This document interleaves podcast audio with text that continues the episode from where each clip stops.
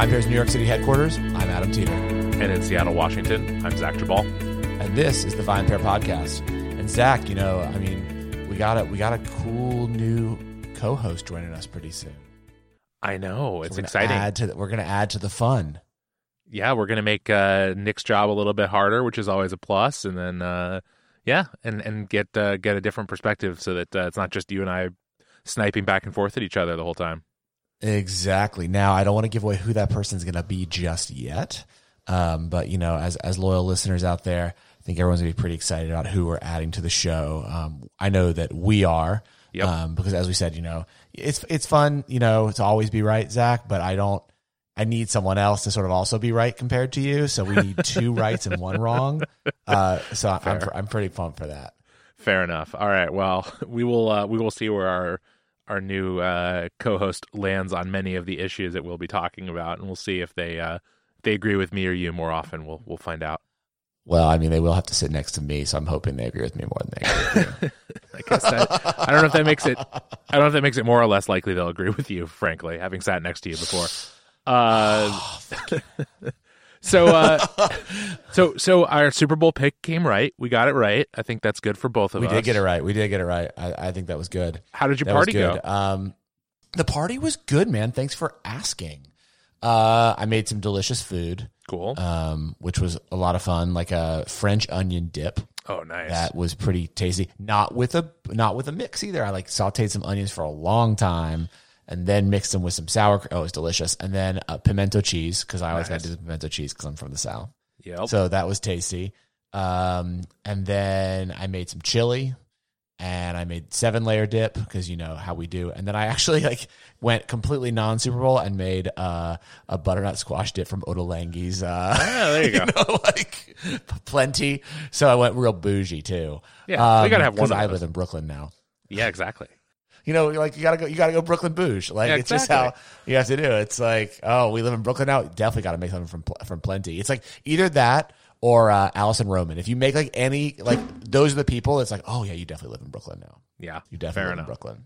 So, you know, it was it was good though, man. Uh, a lot of fun. People brought uh, cool beers. Um, it was it was interesting to see that like the you know what people bring sort of changed with the with the with the trend. So like there's a lot of people that brought lots of hazies, tons of hazy IPAs. Um, and really like some people who like, didn't know a lot about beer was like, oh, this was just like what was there and the can looked cool. Uh, so, Yeah. so I thought that was funny. Um, good amount of wine was consumed as well, but not as much as the beer. I think a lot of people again just like think that beer is what you drink. Yeah. You know, so I offered wine. I was like, "Hey guys, anyone want some wine or whatever?" And people were like, "No, no, no, man, just want this beer." Yeah. Um, so it was it was fun. What about you? What'd you do?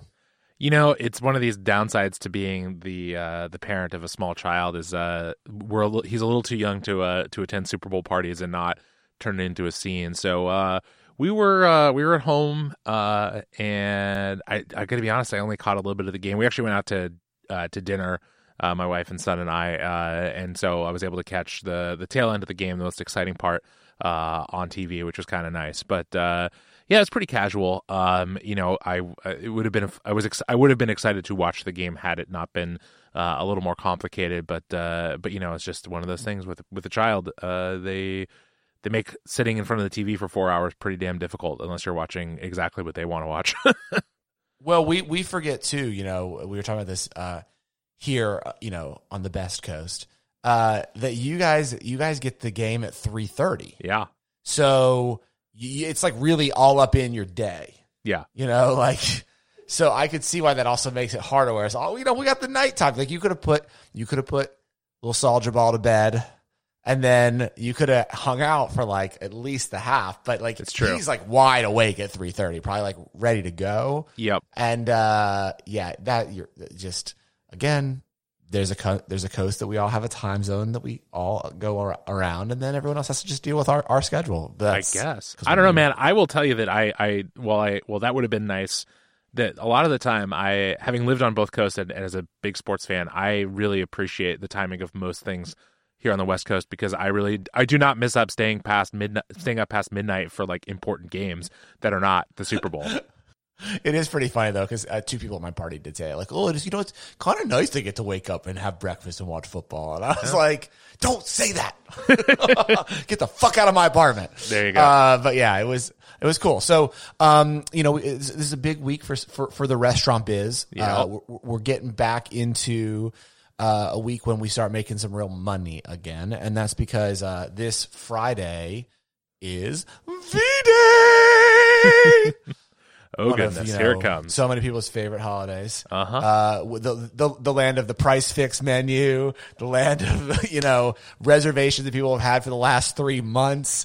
Uh, you know, Valentine's Day is just like literally. You know, it comes two weeks later, but it's the restaurant Super Bowl, yo. Exactly. Kind of go. Also, most most restaurants actually hate it. like, actually, really hate it. Uh, Keith is sitting here, uh, you know, running the board in, in our podcast studio, basically being like, "Dude, I have PTSD from from running Oh, yeah. Valentine's Days at my restaurant for ten years." Keith, my Um, sympathies. but that's all. That's what we're talking about, right? We're not talking about the the the whole thing. I think one of the questions we had as we were getting ready for this podcast, right? It's like, why is there not a Valentine's Day drink? Mhm. Right. So like you have all these other holidays that seem to have like something that they've become known for. So, uh, you know, when it comes to Thanksgiving, we really, we have like the Beaujolais and like the Pinot Noir. Really, it's like the, that we think of we should drink around Thanksgiving. When it comes to, you know, New Year's, we have, you know, champagne. When it comes to the Derby, we have, cause that's a holiday. We have, you know, mint julep, Cinco de Mayo. We've got the margarita. Again, weird holiday, but a holiday. You know, St. Patrick's Day, we've got Guinness and JMO. You know, Memorial Day is like beer and spritzes and things like that. Fourth of July is all about just like that quintessential American bourbon and beer, et cetera. But when it comes to Valentine's Day, there really isn't a quintessential drink. So, like, what would that drink be, and why don't we have one? Well, I think to start with, the the reason that I don't think we have a drink is that the val like Valentine's Day has this this kind of element to it, which is it's such a it's so oriented around dating, right? It's not. I mean, if there are definitely people who are like single, I guess, who do things on Valentine's Day. Obviously, you know, and then there's like sort of the ancillary holidays now, like Valentine's Day and all that. But but at its at its heart, you know, and you see this in the restaurants, especially like Valentine's Day is couples go out. And obviously, like I said, you get groups sometimes, and they're single people or, or a combination of couples and single people or whatever. But but it really is a couples holiday, and because it's that, and because it's kind of about two people mostly, it isn't a sort of social drinking holiday the way that all those other ones are. And and and I think those kinds of holidays lend themselves better to a drink or a couple of drinks that define them. Whereas Valentine's Day, because it is sort of a a um, that it's so kind of uh, tied to your relationship and the person you're with, presumably, it is really kind of about whatever you want to drink. I will say in the restaurants, you know, we've always tried to have, you know, cocktail specials that, you know, kind of veer towards pink and red because those are the you know, sort of the colors of, of Valentine's Day. And until relatively recently, like the options in that category have been pretty gross, frankly. Um, you know, pink and red tend to come along with things that are sweet in the in the cocktail world generally um and and that that is that's always a tough sort of sell to the broader drinking public um but I, but I do think it's there's something about the fundamental fundamental nature of the holiday that means that it's a little bit tricky to to tie to a specific beverage because there isn't a social communal drinking element you know in the way that there is with virtually all of those other um holidays. I will say too the other part of this in my mind is that the the the drinking is a part of the holiday, but it's kind of secondary in a way. I feel like I, I think some of that's because Valentine's Day often falls in the middle of the week. You know, it, it's tied to a specific date, not a not a day of the week, and so whereas a lot of the other holidays either are a day off, like the Fourth of July or Thanksgiving, or and which is obviously also tied to a specific day of the week, or are kind of you know fall into sort of a, a, holiday time in general and are therefore kind of uh, better lend themselves to a significant amount of drinking, or we've just they're only about drinking in the public eye, like Cinco de Mayo or St. Patrick's Day. Valentine's Day can often be kind of a difficult time to really do much drinking because a lot of people have to go to work the next day if it's in the middle of the week, and even when it falls on a on a weekend day like uh, it does this year, it's uh it's still not. Again, it's more about going out and maybe that comes along with drinking and then like chocolate right like it's not really it's hard for me to even think. We're going to brainstorm on this episode of course but it's harder for me at the outset to say like here's a natural uh, thing to combine with valentine's day. I don't know. What do you think? I mean, wow, that was a lot. sorry I, I mean, I uh I, I don't know. I think yeah, it's hard because basically the only thing you really have is like if if you're with someone, maybe champagne, like or maybe some sort of bubbly that feels kind of romantic. Um, but then red wine, I think everyone pushes red wine because it's like red. Um, it's it's hard. I don't really know what you could name in a like quintessential Valentine's Day drink. And the other problem is that it's actually like I know that we all do it, but I know that you will you may disagree with me, but I don't think that you will. It's pretty near impossible to actually pair red wine with chocolate. Mm-hmm. Like they actually don't go together. We do it all the time because we're like, oh, red wine and chocolate. That seems so romantic. It's two things that like are so, oh, make me feel so good. And I'm on a date and this is great. And red wine and chocolate and can't wait. I just rhymed. That's right. but uh, actually, they, it doesn't work, right? Because the the chocolate is actually pretty clashing with the wine and the sugar and even some of the the tannin in the tar- the chocolate when it's dark chocolate. It, it makes it really difficult. And I know like everyone writes articles that it's possible, even us. Yep. but it is actually very hard. And so I don't know if if then red wine is the perfect beverage for Valentine's Day because I feel like if you were to pick one thing that is known more than anything else besides roses as like the thing that people expect to have on Valentine's Day, it's chocolate. Mhm. So then what I think if we're thinking about what the quintessential drink is, it's like what drink goes well with chocolate. And I got to tell you, man, it is probably to be either a sweeter dessert wine, right? Mhm. Maybe Sauterne, which most people don't know, nor do they want to drink. Or maybe it's to be a cocktail. Yeah. Uh, you know, maybe Amaro. Amaro, well, bitter, but that could go, right? Yeah. Amaro could go with chocolate. For sure. I just don't know if it's like red wine. Yeah. And it's definitely not going to be the Bubs. Yeah. Well, this is so. This is the point in the podcast where I bemoan the fact that Americans are, uh, by and large, super averse to any kind of sweeter wine because I actually think that this would be the kind of holiday where where maybe not a true dessert wine is necessarily what someone wants, and I can rec- I can respect that, especially if you're thinking about having it more with more like more than just an ounce or two of it as as a part of a dessert. No, you know, I don't want to sit down and have a six ounce glass of port. I mean, I don't really know very many people who do these days, but but there is an opportunity here, and, and I think actually a lot of there's a lot of interesting wines that could bridge kind of multiple categories here. I think of something like um, a sort of semi sweet sparkling wine from Italy like Brachetto d'Acqui or, or certain Lambruscos that have some sweetness to them that could be really, really nice. They go well with chocolate. They feed into that sort of that bubbly, uh, you know, holiday celebratory feel. But the the and they're made they're red wines that are sparkling, so they they still kind of bring that. And and while I agree that still red wine, especially like dry red wine and chocolate, is a really difficult pairing. Um, stuff with a little bit of sweetness can actually really work well. Um, I think like if you have to pick a red wine to drink with your chocolate, um, I would lean towards something like Zinfandel, which is often going to have some residual sugar in it, um, or Amarone or something like that, where you're getting a little sweetness that's going to not you know sort of accentuate the the sweetness of the chocolate, or you know conversely have the sweetness in the chocolate kind of accentuate the the tannin and the and the dryness of the red wine.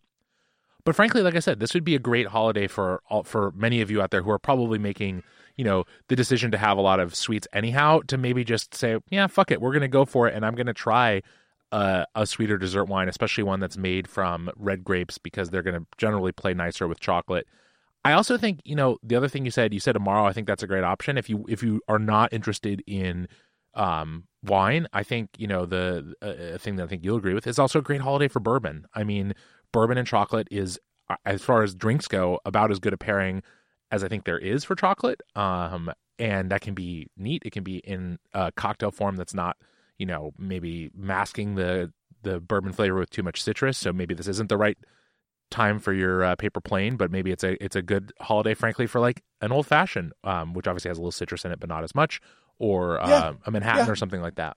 I feel that. I also think it's a really, really good holiday for stouts. Mm-hmm. Yeah, for sure. Stout beer with chocolate, it's a great holiday for that. It's also warming, you know, like we're in the doldrums of winter right now. We're all trying to get out of it. I mean, look, I guess for certain places in the country, especially the South, it's already starting to warm up. Like Those they're already thinking about spring.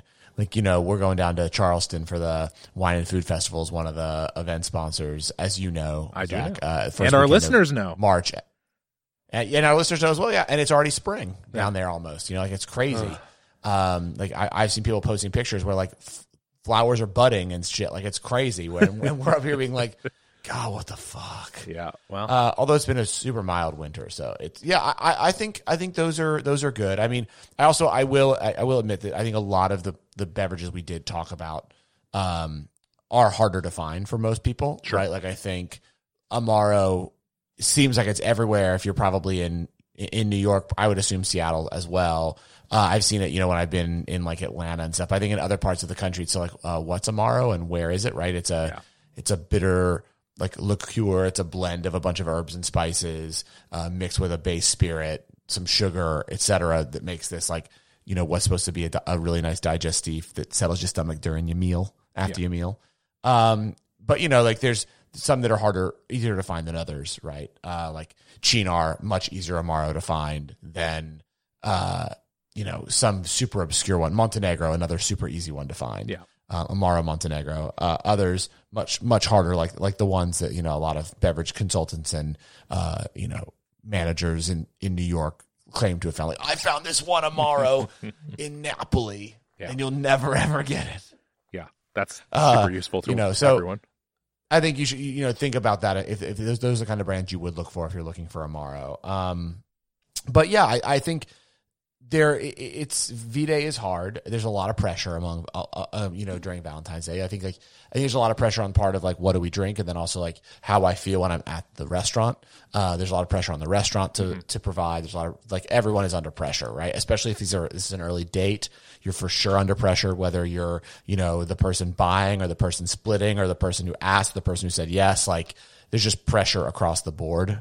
Um, and I think, you know, a, a lot of it can at least be calmed down a little bit with alcohol. So, so finding the right drink is, uh, is important and finding that drink that hopefully, and, and you know, I think is the more I think about it, like, why do we need to have a drink that's quintessential for Valentine's Day? Like, who gives a shit? Like, Yeah. just drink what you want to drink. You know, like if you're the person that wants to have a nice beer or, you or you want to have that bourbon or whatever, then that's what you should order. I think you shouldn't feel pressured. Like, oh my god, it's V Day, so I need to order a really expensive bottle of red wine or I need to have champagne. Right? I want to. I want to point out that if you come to my what you wanna restaurant for Valentine's Day, you should absolutely order a very expensive bottle of wine. But but generally, I agree with you. Oh, at your restaurant? Yeah, I know because you're ready, right? It's like let's make that money. Let's make that money. So Adam, I have a question I mean, for you. I, yeah, so go. Here's the one that I think is maybe it's. I a- wasn't saying anything anyway. Ah, that's okay. Uh, It's a little. It's a little. uh It's maybe a little too cute. But why isn't the drink of Valentine's Day rosé? I know it's not really the right season, but we've already talked about on this podcast that we don't think people should confine rosé to you know only spring and summer. Obviously, there's a natural connection both with the color and you know rosé, roses, all that. And frankly, like it's kind of a fun thing. It works pretty well with a lot of food. I I, I kind of think if we're gonna push a drink on everyone for Valentine's Day, and and I'm not saying we need to, I I I would go out and drink rosé for Valentine's Day. Like you're gonna feel celebratory in a way that you sort of do with sparkling wine. Here's the thing.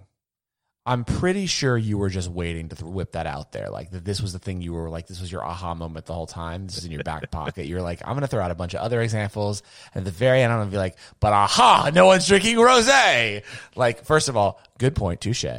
Secondly, why isn't it, Zach? Uh, if the marketers were smarter, it probably would be. I mean, I think if you look at data, there is a demand for rosé around this time of year because of all of the reasons that you've if you said and if I were uh, especially a company that made sparkling rosé maybe mm-hmm. sparkling rosé champagne or maybe rosé not as much prosecco but cava things like that I would push the fuck out of it right now Yeah. because you are right it is the one thing people can look at and be like oh my god this looks like the roses I just got today Yep. this is awesome. This feels super festive. I mean, this should be the holiday that Rose Bubbly owns, Yeah. right? Like if, if there's if there's one holiday for Rose Bubbly to own, it should be V Day. And again, like marketers, I know some of you listen to the podcast. Where are you at with this shit? Yeah. Why isn't You my inbox Are filled with this on the job? Are people are people scared? Do you not want to? Do you think you know no one ever got fired for playing it safe? Like stop playing it safe. Go all in here because the the whole thing is like you know for once in his whole life, Zach is right on this, guys and gals. Oh, Zach is right. This should be a rose holiday, and if you were smart, you'd be spending it. So, I mean, I think I think very very very strong point, Zach. Very Thank strong you. point. And if anyone does do this, uh, just give credit to, to VinePair. Yeah. Uh, you can forget that it was Zach's idea. It was just VinePair's idea uh, as a whole. Gotcha. Because we all know he was holding that back in his back pocket just to be like, oh, no one was thinking about rose. You were, weren't you? I, I mean, it was part of my prep for this episode. Yeah, I figured I would. Uh, I Exactly, would save it. exactly. It's like he's got a note.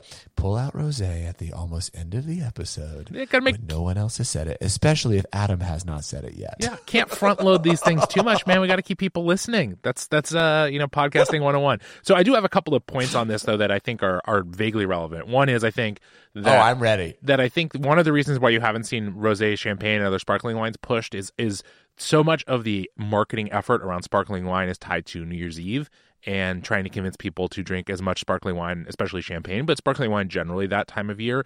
And I think there is a fairly understandable kind of fear of like, okay, are we a month and a half later going to then sort of let, try and push the si- similar sort of angle um, whether that's a, a someone in a PR company, that's whether that's the distributors or the beverage producers themselves, or even restaurants, right? You know that sparkling wine is a category that's continued to grow in popularity. So I think there's more and more uh, willingness. I mean, I will tell you, I'm doing a, a sparkling rosé uh, flight at the restaurant for Valentine's Day. So this is an idea that I've been thinking about for a little while, um, for that very reason.